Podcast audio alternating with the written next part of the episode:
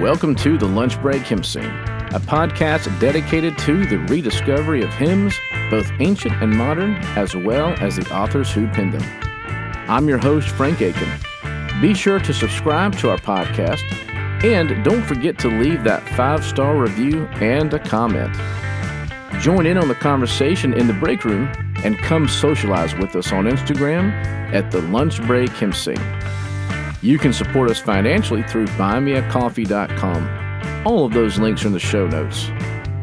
Now, let's grab our lunch boxes and our hymnals and dig in to today's episode. Today we continue our study into the Pilgrim Psalms, the Songs of Ascent, looking at Psalm 121. As the people of God would make their way to Jerusalem, they would often sing these songs to offer encouragement, lament, confidence, and thanksgiving.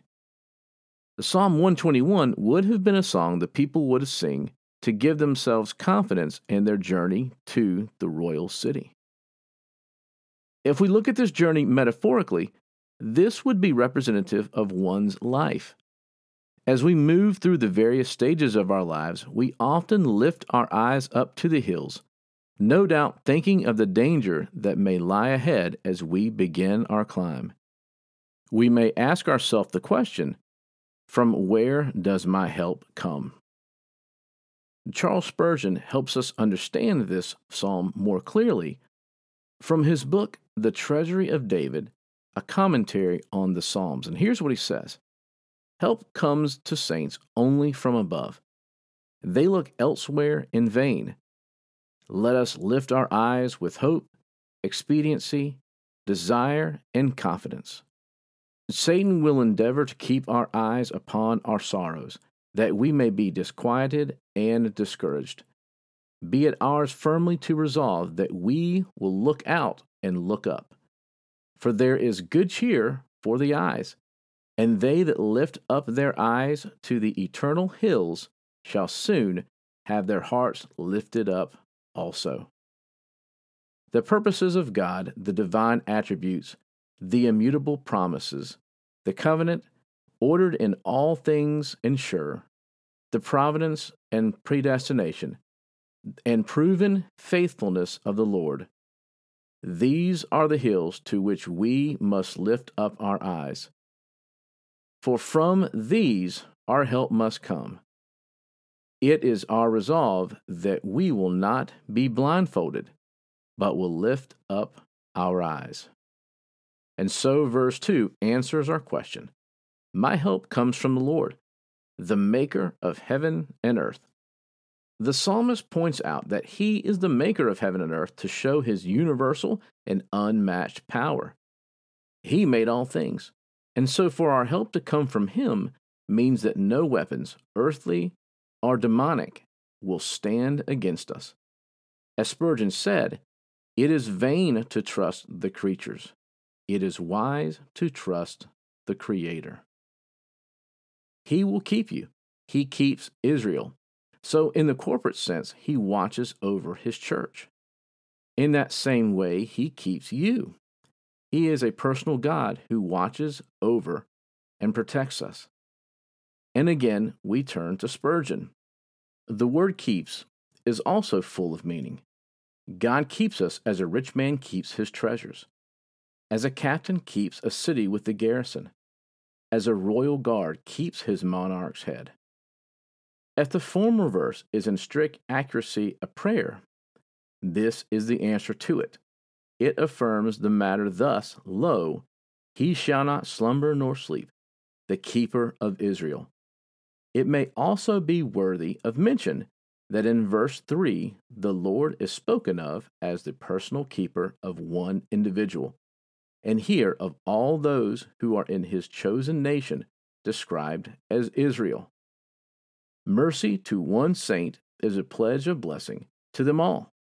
Happy are the pilgrims to whom this psalm is a safe conduct. They may journey all the way to the celestial city without fear. That there is danger all around us, in the light of day and in the dark of night. The psalmist says The Lord is our shade on our right hand. Now, you lefties don't need to feel left out, but in this verse, we picture the Lord's protection of our right side as we fight off our enemies.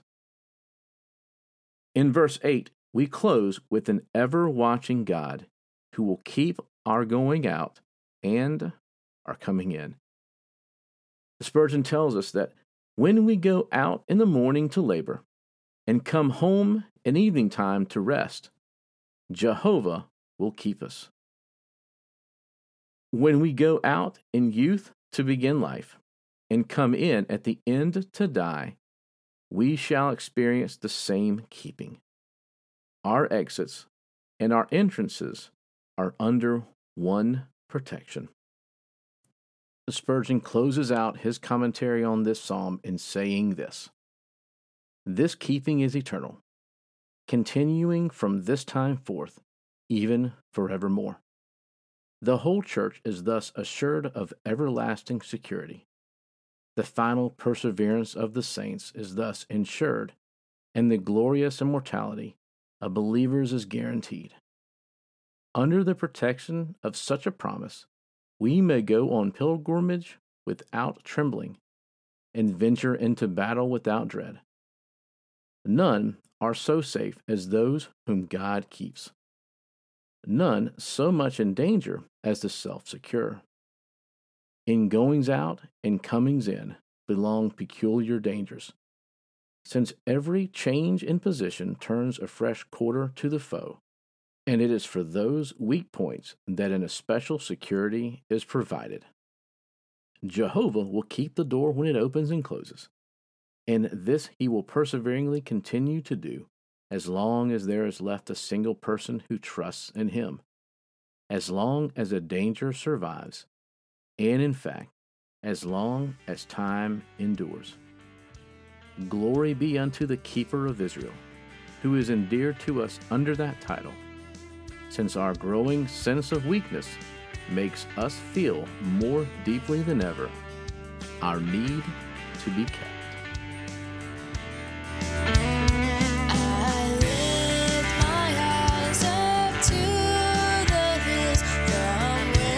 Shall come.